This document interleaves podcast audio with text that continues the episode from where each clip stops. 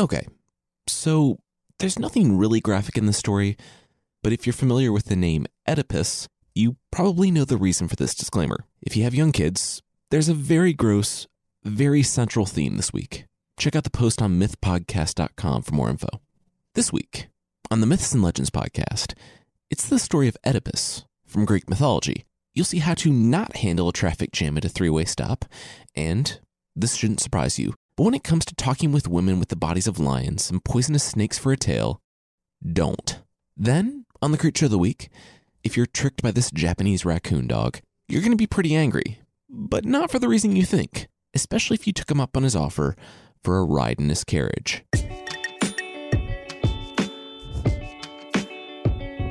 This is the Myths and Legends Podcast, episode 65 Mother Boy. This is a podcast where I tell stories from mythology and folklore. Some are incredibly popular stories you think you know, but with surprising origins. Others are stories you might not have heard, but really should.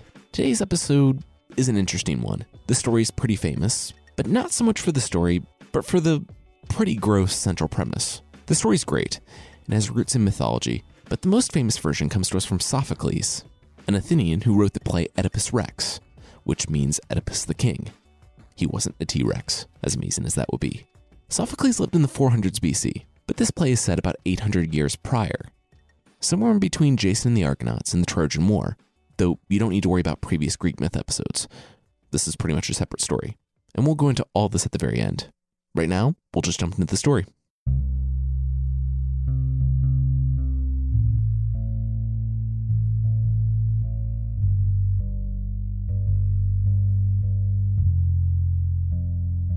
No, no, no, no. This can't be happening, the king said. Are you sure? He asked his wife. She sighed. Yes, she was sure. She would know if she was pregnant. And weeks along, she was pregnant. This was supposed to be a happy day. The king would have an heir, and the dynasty would live on, except, of course, for the meddling of the gods. It wasn't Zeus's type of horrendous meddling, but one sentence from one oracle that turned this wonderful day dark. If the king had a child, that child would murder him. You know, if you read the mythologies, you kind of hear this problem all the time, the queen said. Maybe it's wrong. Honey, the king said, this is ancient Greece. No prophecy is ever wrong. Sometimes they're confusing or intentionally vague. But, quote, if you have a child that child will murder you, period, full stop, is about as clear as it gets. If this child survives, I won't. The queen knew that he was telling the truth. They had to do something to make sure this prophecy wouldn't come to pass. Unfortunately, the queen was already pregnant, so that left them with one option. They would wait until this child was born and then kill it. I'll do it, the queen said, and the couple wept. She couldn't do it. At least, she couldn't actively murder her own child. There was another way. She gave the baby to a servant, with the instructions to leave him on a hillside, but never tell her or the king where it was, lest their strength fail and they rush to the baby's aid. Torn between the love for her child and that of her husband and their kingdom, the young queen gave her baby to the servant, who left without looking back. Also, they pierced his ankles for some reason. Moving on. Now, if you've listened to other Greek mythology episodes in this podcast, you've seen this go down before. And, spoiler alert, the baby's all right. This is the ancient Greek equivalent of the villain hooking James Bond up to a death ray and then leaving the room because, surely, there's no chance that he will survive, except that he survives that exact same scenario always. Anyway, with the murder outsourced to a servant, who's likely a decent person and not super thrilled about the order he was given, he thought it was probably okay to do the exact opposite of the thing he was told to do and gave the baby to a shepherd buddy of his. When he got back to the castle, the young queen asked him if it was done. He said, Bup, bup, bup, you said you didn't want to know the details, so this isn't technically lying. The queen nodded. That's right. She thanked him for murdering their child. No problem, the servant said. Any time. Well, no, scratch that. Never ask me to do that again because that's actually seriously messed up.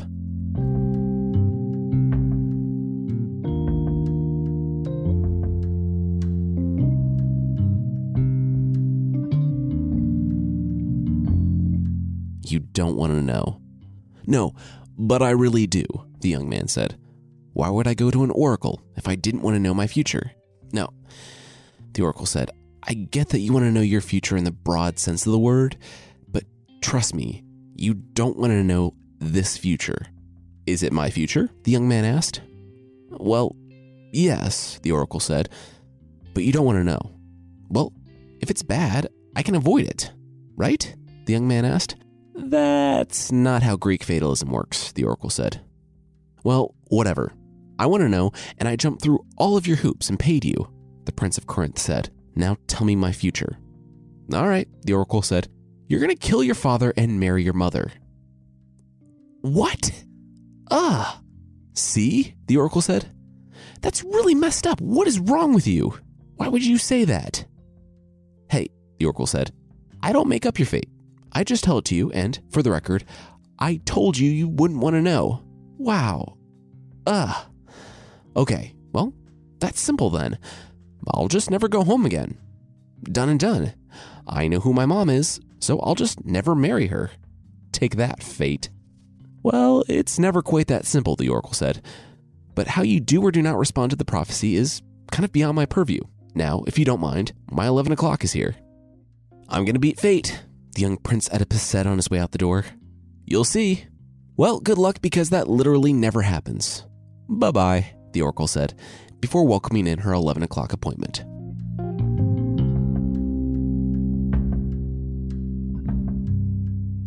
Oedipus was driving his chariot. Not only did that news gross him out to his core, but the will of the gods was not something he wanted to mess with. Oedipus knew he couldn't go home to Corinth. He loved his parents, but not like that, and did not want anything to happen to them. Luckily, this was the time of heroes, where a young man couldn't throw a stone without finding a monster to fight or a murderous daddy had to beat for a princess's hand in marriage. If there was a time to go into self imposed exile, this was it. Oedipus knew that Jason of the Jason and the Argonauts fame was currently doing the same thing with his wife Medea, and it seemed to be working out for him. He was going to be all right. Oh my gosh, was this guy going to go or what?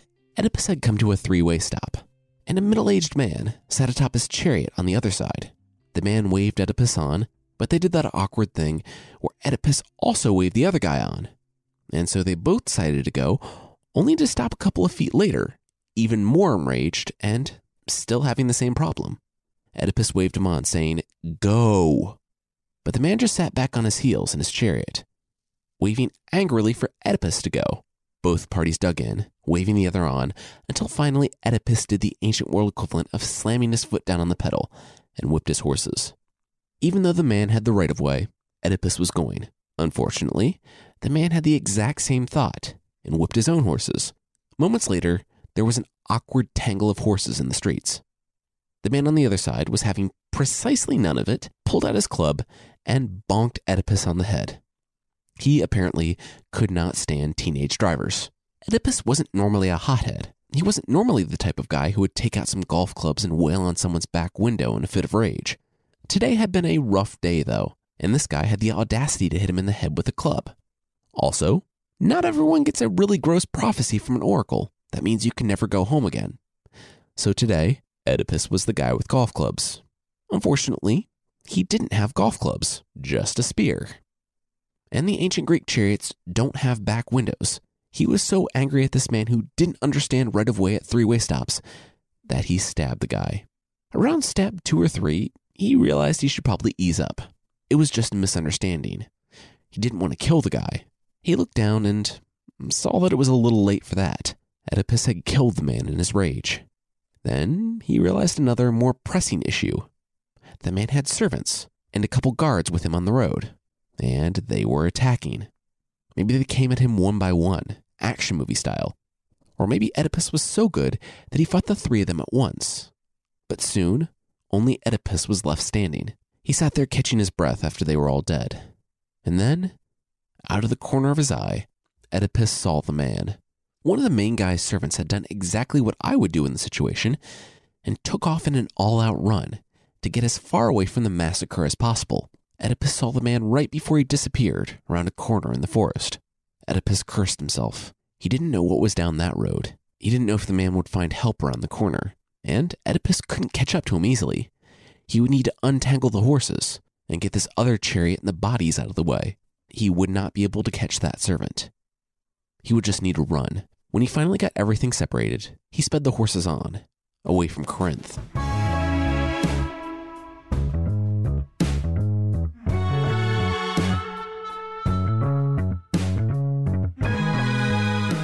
Oedipus began to panic as he got farther away from the crossroads. What if there were more people that had seen it? He didn't get a good look around. This was stupid. He left his home, and now he risked becoming a fugitive. A lump formed in his throat. Though he tried to put it out of his mind, he was a murderer. He drove on. Oedipus pushed his horses hard, and himself harder. He went until it was dark, slept in the cold dirt beside his horse, and then left at first light. He did that for days, until he was far away from the spot where he had killed the men. Sick with himself for killing a stranger, Oedipus almost walked right into it. He was traveling north through the mountains when, up ahead, the peak before the path sloped downward toward the city of Thebes, he saw it. It had the body of a lion, the wings of an eagle, and, for a tail, a poisonous snake. Strangest of all, it had the head of a woman. Another traveler that had passed Oedipus earlier that day was there, but it didn't look like things were going well for him, mainly because the creature had the man up against a rock. Oedipus realized what was going on the instant the traveler stopped moving. The creature was suffocating him. Oedipus gasped, and the creature noticed him. She dropped the body of the traveler to the ground and moved towards Oedipus with the grace of a cat, and she had a hungry look in her eye. Uh, hi? Oedipus said. Hi there, the creature said. How are you doing? Good, good, Oedipus said. So, do you just kill travelers for fun, or. Oh, yeah, how rude, the creature responded. First off, I'm the Sphinx, and I do kill travelers for fun. But my thing is that I'm into riddles. So I ask people a riddle, and if they don't answer it, I kill them where they stand. So, okay, I guess that makes sense, Oedipus said. Not to toot my own anachronistic horn, but I'm pretty good at riddles, and I'm a traveler, so are you going to ask me? yeah, the Sphinx said. Everyone thinks they're good at riddles. Then five minutes later, I'm choking the life out of them. No, but I'm really good, Oedipus said. I'm sure you are, the Sphinx said. But just be thinking about how you want to die. Strangulation is kind of my MO, but I'm not against picking you up and dropping you off a mountain. All right, just let's get on with it, Oedipus said. You mean get on with you embarrassing yourself and dying? Yes, let's, the Sphinx said. All right, here it is. What walks on four legs in the morning, two legs in the afternoon, and three legs in the evening. Really think about the wrong answer you want to get. Got it, Oedipus said. No, no, you don't, the Sphinx said. It's a person, Oedipus answered. Wrong. Wait, what? Did you just say person? Yeah, a person, Oedipus said. A baby crawls or walks on four legs in the beginning of life or morning a person generally walks on two legs in their prime, and in old age or evening, people sometimes use canes, though that's kind of a generalization. So, yes, person, final answer. Does that mean I get to pass? Ugh, the Sphinx sighed. Yes, man, I knew I should have taken the afternoon off. Okay, well, this little conversation has been nice, except that I need to die now. What? Why? Oedipus said for the same reason a talking lion monster was threatening strangers with deadly word puzzles. Who knows? But those are the rules. I have no regrets, though. Well, except threatening strangers with deadly word puzzles. That seems like a bad move in retrospect. With that, the Sphinx relaxed and dropped back from the rock at the mountain's peak. Oedipus rushed to the edge, expecting to see the thing fan her wings out and fly away. But the Sphinx's body just careened helplessly till hitting the sharp rocks below. Oedipus saw the blood pool around her. She was dead. Oedipus shook his head. That was weird. He hopped back into his chariot and rode down the mountain toward the city of Thebes. When he arrived, there was already a gathering outside the city to meet him. When he told them of the dead Sphinx, a few went back to get her body and think of a creative way to desecrate the corpse.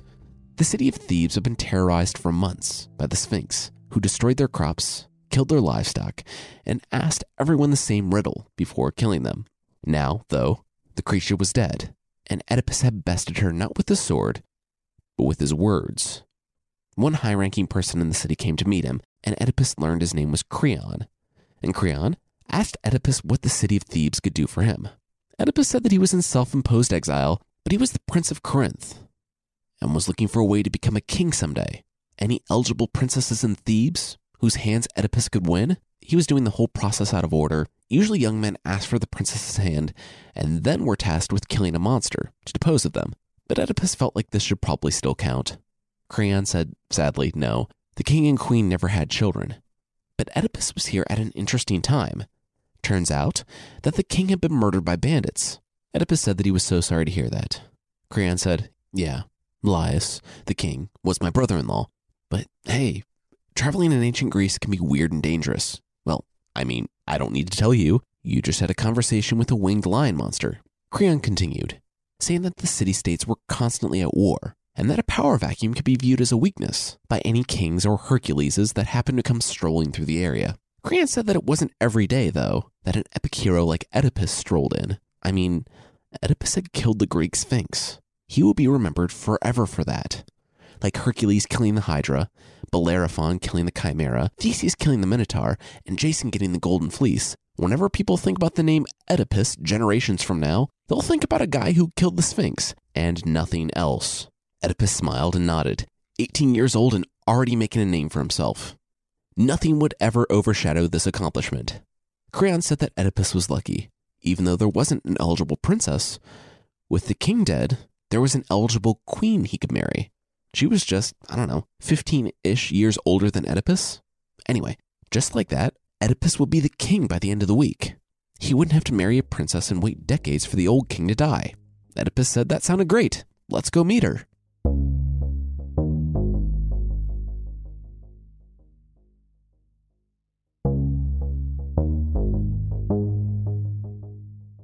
When it comes to Oedipus, that other shoe will drop and drop hard. But that will be right after the break. Amplify your career through training and development solutions specifically designed for federal government professionals. From courses to help you attain or retain certification, to individualized coaching services, to programs that hone your leadership skills and business acumen, Management Concepts optimizes your professional development. Online, in person, individually, or groups, it's training that's measurably better. Learn more at managementconcepts.com. That's managementconcepts.com. As humans, we're naturally driven by the search for better. But when it comes to hiring, the best way to search for a candidate isn't to search at all. Don't search, match with Indeed. When I was looking to hire someone, it was so slow and overwhelming. I wish I had used Indeed. If you need to hire, you need Indeed. Indeed is your matching and hiring platform with over 350 million global monthly visitors, according to Indeed data, and a matching engine that helps you find quality candidates fast. Ditch the busy work. Use Indeed for scheduling, screening, and messaging so you can connect with candidates faster. And Indeed doesn't just help you hire faster. 93% of employers agree Indeed delivers the highest quality matches compared to other job sites, according to a recent Indeed survey. And listeners of this show will get a $75 sponsored job credit to get your jobs more visibility at Indeed.com slash podcast. That's Indeed.com slash podcast. Terms and conditions apply. When you visit Arizona, time is measured in moments, not minutes. Like the moment your work stress disappears as you kayak through the canyons. Or the moment you discover the life changing effects of prickly pear chocolate. But nothing beats the moment you see the Grand Canyon for the very first time. Visit a new state of mind. Learn more at hereyouareaz.com. You've worked hard for what you have your money, your assets, your 401k, and home. Isn't it all worth protecting? Nearly one in four consumers have been a victim of identity theft. LifeLock Ultimate Plus helps protect your finances with up to $3 million in reimbursement. LifeLock alerts you to identity threats you might miss, and if your identity is stolen, your dedicated U.S.-based restoration specialist will work to fix it. Let LifeLock help protect what you've worked so hard for. Save 25% off your first year on LifeLock Ultimate Plus at lifeLock.com/slash-aware. Terms apply. All right, now back to the show.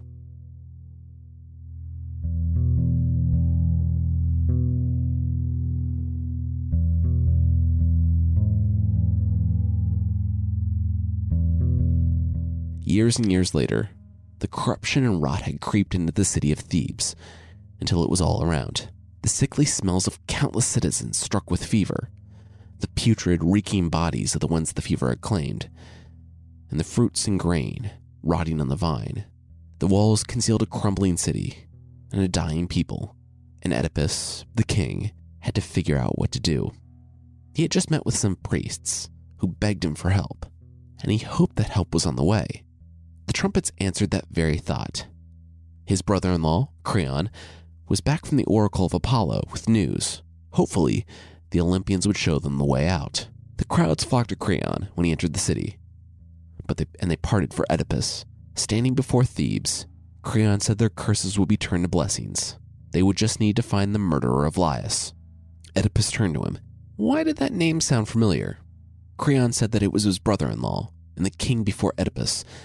Remember, he was killed by bandits a few weeks before Oedipus showed up? Oedipus said, Wait, you guys never figured out who killed him?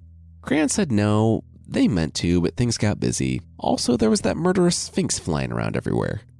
Oh, yeah. Okay, well, this is easy then. Let's go bandit hunting, Oedipus said. Well, it might not be that easy, Creon said. The oracle said that Laius' killer needed to be banished, wait for it, from this city. Whoa, what? Oedipus said. The plot thickens. Okay, wow. So he's here? This is getting really interesting. Yeah, for real, Creon said. We should go about it quietly, try to trap him and smoke him out. Yeah, definitely, Oedipus said. Then he paused. Can you imagine? A king killer in our midst? I mean, you'd know, right? I bet he, or she, has been flying under our radar for years. I would know, though, Oedipus continued. In fact, I'm so confident in my ability to know that if I ever got close to this person or invited him in, I will gladly take that curse on myself. Creon, try to stop him. This might be a bad idea. I mean, the gods generally aren't cool with people taking curses on themselves. So I would watch what you say until we find this guy or woman. Oedipus said, Well, it's already been said. Hey, who's that guy? A blind man was walking up, led by a young helper. Creon said that, wow, that was the prophet Tiresias. They had been trying to get him to come and help with the fever thing for months, but he was finally here for some reason. Tiresias walked up to them and said, Wait, is the king Oedipus? His young helper said, Yes. Oh. Ew, Tiresias said. All right, kid, let's bounce. Wait, what? Oedipus said, Wait, no, you just got here. Look, I don't want to get involved in exactly what's going on here, Tiresias said. Just a little hint though when all the oracles and the prophets are grossed out by your future, it's generally not a great sign. Oedipus barred the door so the blind prophet couldn't leave, saying that Tiresias had come here. Oedipus's city was dying, and the prophet knew something that would help him. Tiresias heard Oedipus and knew that he was on his knees in front of the man, who was begging him to say something. Anything. Nope. Goodbye, Tiresias said. Look, you seem like a nice guy, but things are going to get pretty dark pretty fast, and I'd really like to avoid a, quote, shoot the messenger situation. So how about we part amicably without any horrible secrets coming to light? Oedipus, usually understanding, snapped. He said that this prophet was obviously a hack and a con man. Maybe he wasn't even blind. Oh, okay, Tiresias said. Looks like the whole parting amicably thing is out the window. All right, well, I'm just going to come out and say it. The person you're looking for, it's you. What? Why are you speaking in riddles? Oedipus said. I'm not, Tiresias said. I just said it was you. You should listen to Creon and probably leave town forever, or else that news is not even the worst thing you're going to hear today. Oedipus said that he had never killed the king. That was ridiculous. That's cool, Tiresias said. I mean, you did, but you'll see that in time. Also, once again, this is not a path you want to start on. You will not like where it leads. Really, I'm going to double down on my recommendation that you do what you said you do and banish the murder of Laius, because it's you. Oedipus asked where was Tiresias when Oedipus valiantly killed the Sphinx with his wits alone. In fact, the man was old enough. How long has it been? 20 years since Laius was murdered? If Tiresias could see back then, who's to say he wasn't the festering wound on the city causing all these problems? All right, Tiresias said. I try to be nice, but I'll stay and we'll just get this whole thing started. I really wish you just left though, because this is really gross stuff. Anyway, it's not time for everything to crash and burn just yet, so I'll be back to watch you leave after the revelations destroy your life. Oedipus stood there boiling in rage as the old prophet hobbled out.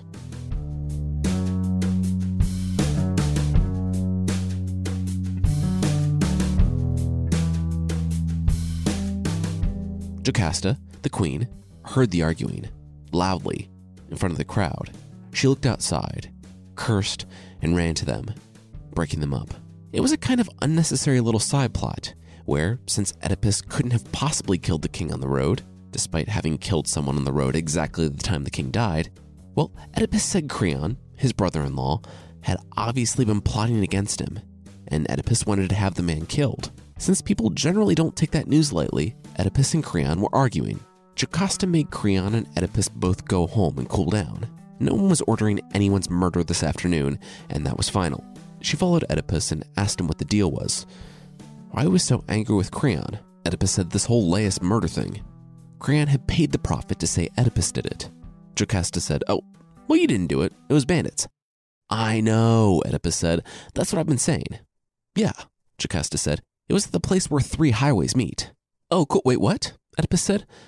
You mean like a three way stop, where it might be kind of confusing who has the right of way, leading to a guy with a club unnecessarily escalating the situation to a tragic yet deserved outcome? Because really, what do you expect when you hit strangers in the head with a club? Yeah, Jocasta said. One of those. Why?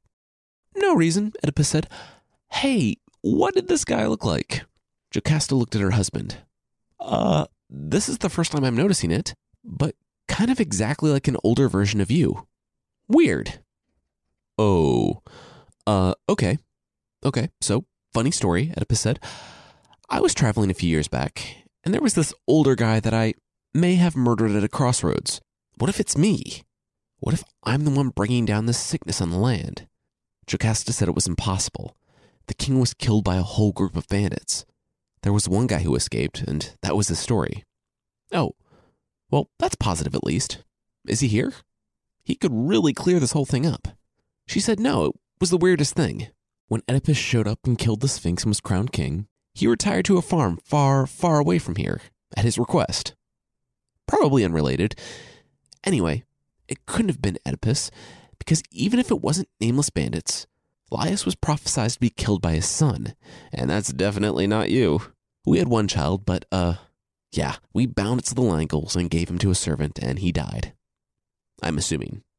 I mean, there was no chance that he would survive. Huh, Oedipus said. Well, at least it's good to know prophecies aren't always correct. I don't think I've ever told you this, but that's actually the reason why I left Corinth. The oracle said I was going to kill my father and marry my mother. So, to avoid that ever happening, I turned the opposite direction and came here. It was actually that same day that I met the stranger at the crossroads. Stepping back, I can just picture a servant in the room during this conversation, wide eyed and shaking her head, absolutely putting the pieces together, saying just, Wait, you were prophesied to, and the oracle said you would. oh no. Oh, just. Oh. Oedipus said, Anyway, could we get that person here to confirm it was a group of bandits? It would really help me clear up whether I need to be exiled to save our city. Jocasta said they could. He could be in Thebes that afternoon. Oedipus left her so he could go stew in anxiety, not quite realizing exactly what he should be worried about.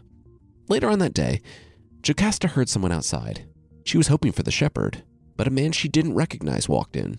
Uh, hi. Is Oedipus here? The messenger said. Because I have some bad news. Jocasta said that she was his wife. What was the bad news? The servant said that it was Oedipus's father, the king of Corinth. He was dead. Jocasta stared at the messenger. Was he serious? He said he was afraid so. She paused for a few seconds before saying that that news was awesome. The messenger was confused, and even more confused when Oedipus rushed downstairs, saying that, Seriously? Was his dad dead? That was amazing news! He and Jocasta jumped up and down for joy. He couldn't kill his father. He hadn't been in Corinth for years. He had nothing to do with this man's death. See, I told you prophecies were dumb. You were worried for nothing, Jocasta said. The messenger said, Prophecy? Oedipus said, Yeah, it doesn't matter anymore. But that was actually the reason why he left Corinth in the first place. The Delphic Oracle said he was going to kill his father and marry his mother, which was actually an oddly specific prophecy for her. Anyway, he definitely hadn't killed his father, so the prophecy was bunk. the messenger laughed. Well, he said, Buddy, this is your lucky day. Let me put the rest of those fears at ease. What? How? Oedipus said. Is my mom dead too? Because that could really solve some more problems for me. oh no, the queen's still alive, the messenger said. But I can do you one better. You can come home, buddy, because the queen, she's not your biological mom. What? Oedipus said. Mean I left home when I was a teenager for nothing? Who are my real parents? Hades if I know, the messenger said. I just got you from a buddy of mine when you were a baby. You looked a cut above a normal shepherd's kid, and he wouldn't say where he got you. So I just took you to the king and queen of Corinth. Besides, those ankles were in rough shape. You needed more help than a poor shepherd could give you. Ankles? Jocasta said behind him. The smile and color had faded from her face. Yeah, someone had messed up the kid's ankles real bad, the servant said. They were swollen, and that's actually where he got his name. Oedipus means swollen ankles. The late king and his queen weren't especially creative.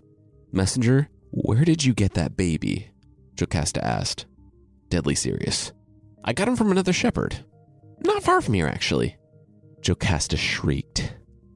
But that was overshadowed by someone announcing another guest the shepherd, the only one that had survived the attack that killed Laius. What are the odds? The messenger from Corinth said. Here he is. Here's the guy that brought you to me when you were a baby. How are you? The messenger turned to Oedipus. This guy and I used to be neighbors. He can tell you all about your birth parents. Oedipus was so excited to learn about his birth parents that he didn't quite register his wife behind him, deathly pale and trembling, just uttering, No, no, no, under her breath, before running away toward her bedroom, sobbing. Oedipus thought that that was weird. He would need to follow up on that in a moment. But first, he needed to know where he came from.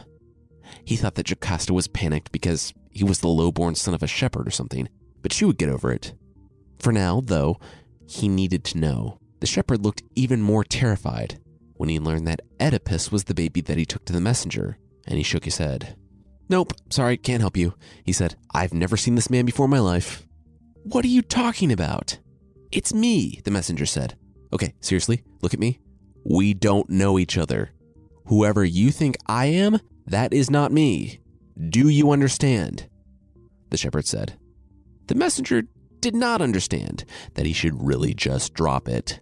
This guy and his jokes. We were neighbors for three years, saw each other every day watching over our herds. He gave me a child. You could say we were close. Come on, buddy, tell this kid who his real parents are. Oh my gosh, the shepherd said to the messenger. Shut up. Yes, of course I know who you are.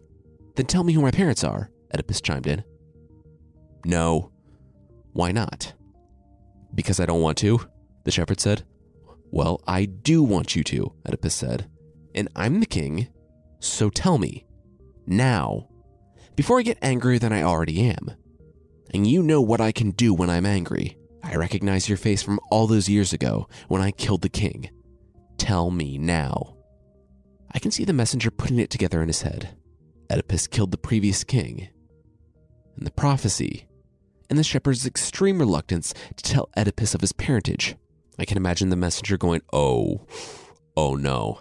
Hey, King Oedipus, maybe we should put a pin in this and pick it back up tomorrow morning or something. No, Oedipus said. No, now I'm mad. The shepherd will tell me where he got the baby now, in peace, or he'll tell my men in the dungeons through screams. But he will tell it to someone. Oh my gosh, seriously, Oedipus, you don't want to know this, the shepherd said in a panic. It's super gross and messed up and kind of disgusting to even say. Oedipus had enough. He motioned to his men to come get the shepherd and get the answer out of him by any means necessary. Before they could lay hands on him, he said it. It was the queen. The queen had given birth and told him to expose the child. Which queen? Oedipus said. The queen, the shepherd said, looking up the hallway to where Jocasta had fled as soon as she saw his face. No. No, that can't be true, Oedipus said, staggering backwards. That's impossible. He could see the look on the shepherd's face, though. The man was telling the truth. Prophecy had come true. He staggered backwards, the implications hitting him all at once. He had killed his father, Laius, on the road all those years ago. he had married his own mother. He was repulsed and disgusted, and I can imagine the darkness beginning to creep on the edges of his vision as he struggled to hold himself upright. The shepherd rushed to his side, but he pushed the man away. Oedipus ran from them, barely able to hold himself up. When he saw what awaited him in his bedroom, he screamed.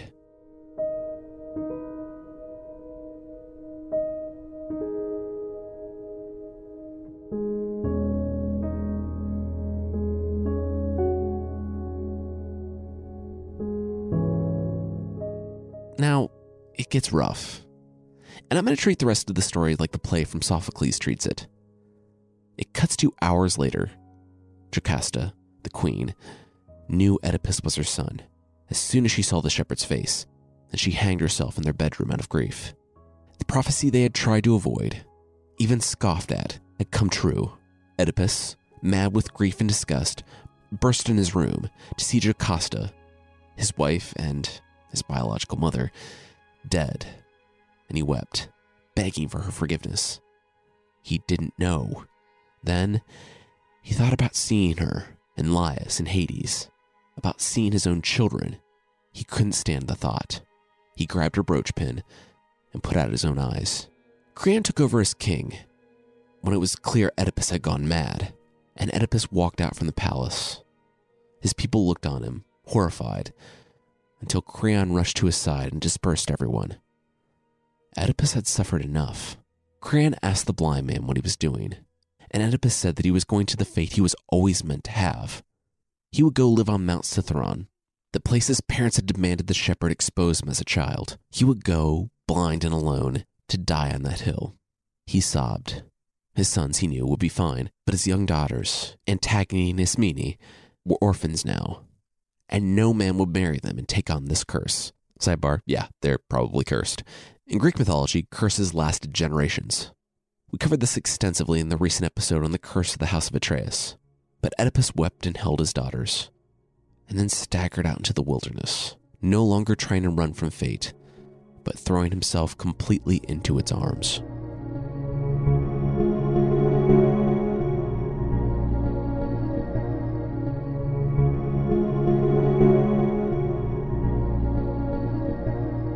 Sophocles ends his play with a bright and cheerful little admonishment from Creon that you never know what the days ahead of you will hold. So count no man blessed until he's dead. The end. Yeah, that's the story of Oedipus, which was fun until it wasn't. He'll be back, blind and wandering the wilderness, like a much grosser version of Paul Atreides. But that won't be for a while. I think we studied this in junior high, and yes, the central premise of the story is extremely disgusting. I thought it was fascinating, though, that the prophecies held true because of what the people had done to avoid them. If Laius and Jocasta hadn't tried to kill their child, he wouldn't have been someone unknown to them later in life. And if Oedipus hadn't heard his prophecy, he wouldn't have made that hard left toward Thebes and ended up killing Laius. I thought it was a very interesting commentary on fate. Of course, this was me in junior high, before realizing that this is every story of every prophecy in Greek mythology, and that it's an extremely common trope in folklore and world literature. That's fatalism. You have a fate, and it's going to happen, and even trying to avoid it has been taken into account. It's a web, and you're trapped in it. The story of Oedipus is pretty well known, and made all the more famous by a certain misguided psychologist naming a probably not real childhood complex after it. Sophocles, the playwright, is well known for his tragedies, and we'll definitely talk about the story of Antigone and the follow up to this play in good time. There are some themes that I just barely touched on. I figured most of you know the story, or at least the premise, so I didn't make any big reveal at the end. But the play is thick with dramatic irony, which is where the audience knows something that the characters don't. There's some pretty obvious symbolism, with the prophet Tiresias' physical blindness, but his ability to see the truth, and that Oedipus has sight but is blind, and is taunting Tiresias for his blindness, and that the famous riddle master can't figure out what's right in front of his face. Also, while I'm talking about stuff from the story, the Greek Sphinx is different from the much more famous Egyptian Sphinx. The Sphinx isn't a Greek creation, and, as far as I can tell, the one that Oedipus bested was the only Greek Sphinx. The Sphinx, in general, appears to be an Egyptian creation, where it is generally male, like the Great Sphinx of Giza, and they're generally more benevolent. And Tiresias, the blind prophet, actually has a really interesting story. When he was younger, he found some snakes tangled up one day, doing what male and female snakes are going to do Well, Tiresias hit them with a stick.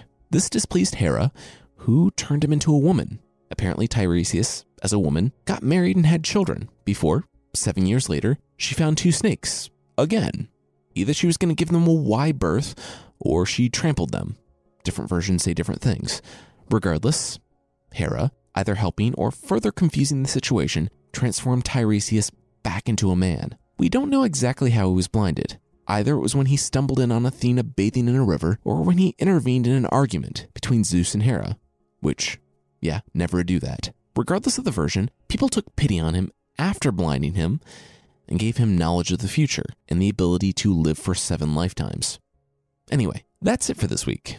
Next week, it's something completely different. We're getting into the story of Paul Bunyan, our first time in American folklore. You know, I try to find weird, funny, and bizarre folklore, but this one kind of takes the cake. It was told by bored lumberjacks who were trying to one up one another with just how ridiculous they could make the stories. It's a fun episode. In lieu of other announcements, there have been a couple more episodes of Who We Are, another podcast we're doing, where my wife talks to people about their jobs and journeys. This week, she talks to someone who's incredibly open about the darkest seasons of her life, her involvement in illegal activity, and her story about how she turned it all around. It's an awesome episode, really. Check it out. You can find it on iTunes or the podcasts app at itunes.whoweare.fm and everywhere else at whoweare.fm or by searching for Who We Are by Carissa Weiser, wherever you get your podcasts. The creature this week is the tanuki from Japanese folklore.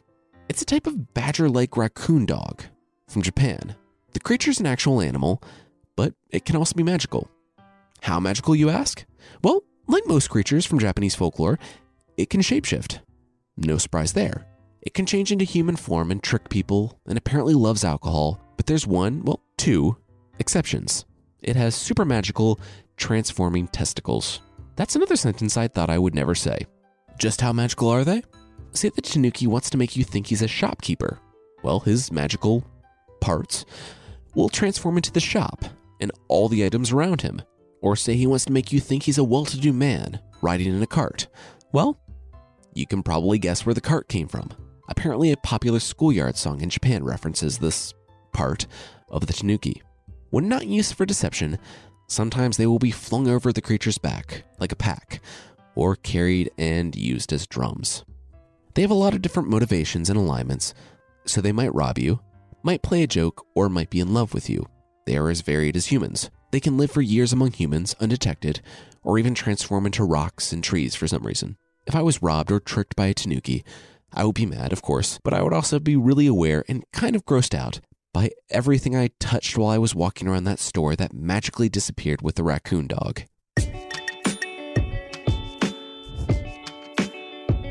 That's it for this week. The theme songs by the band Broke for Free, and the Creature of the Week music is by Steve Combs. There are links to other music in the show notes, and I want to say thanks again to Loot Crate for sponsoring this episode. If you're on a quest for epic gear and collectibles, Loot Crate offers a wide range of pop culture items every month for less than 20 bucks. This month's theme salutes mystery solvers from Stranger Things, Batman, The X Files, and Marvel's Jessica Jones. And one lucky subscriber will win the Mega Crate with signed copies of Jessica Jones Alias, volumes 1 through 4. Just be sure to subscribe by 9 p.m. Pacific time on the 19th to receive this month's crate and save $3 on your subscription when you go to lootcrate.com slash legends and enter code legends. All right, that's it. Thank you so much for listening, and I'll see you next time. Amplify your career through training and development solutions specifically designed for federal government professionals. From courses to help you attain or retain certification, to individualized coaching services, to programs that hone your leadership skills and business acumen, Management Concepts optimizes your professional development. Online, in person, individually, or groups, it's training that's measurably better. Learn more at managementconcepts.com. That's managementconcepts.com.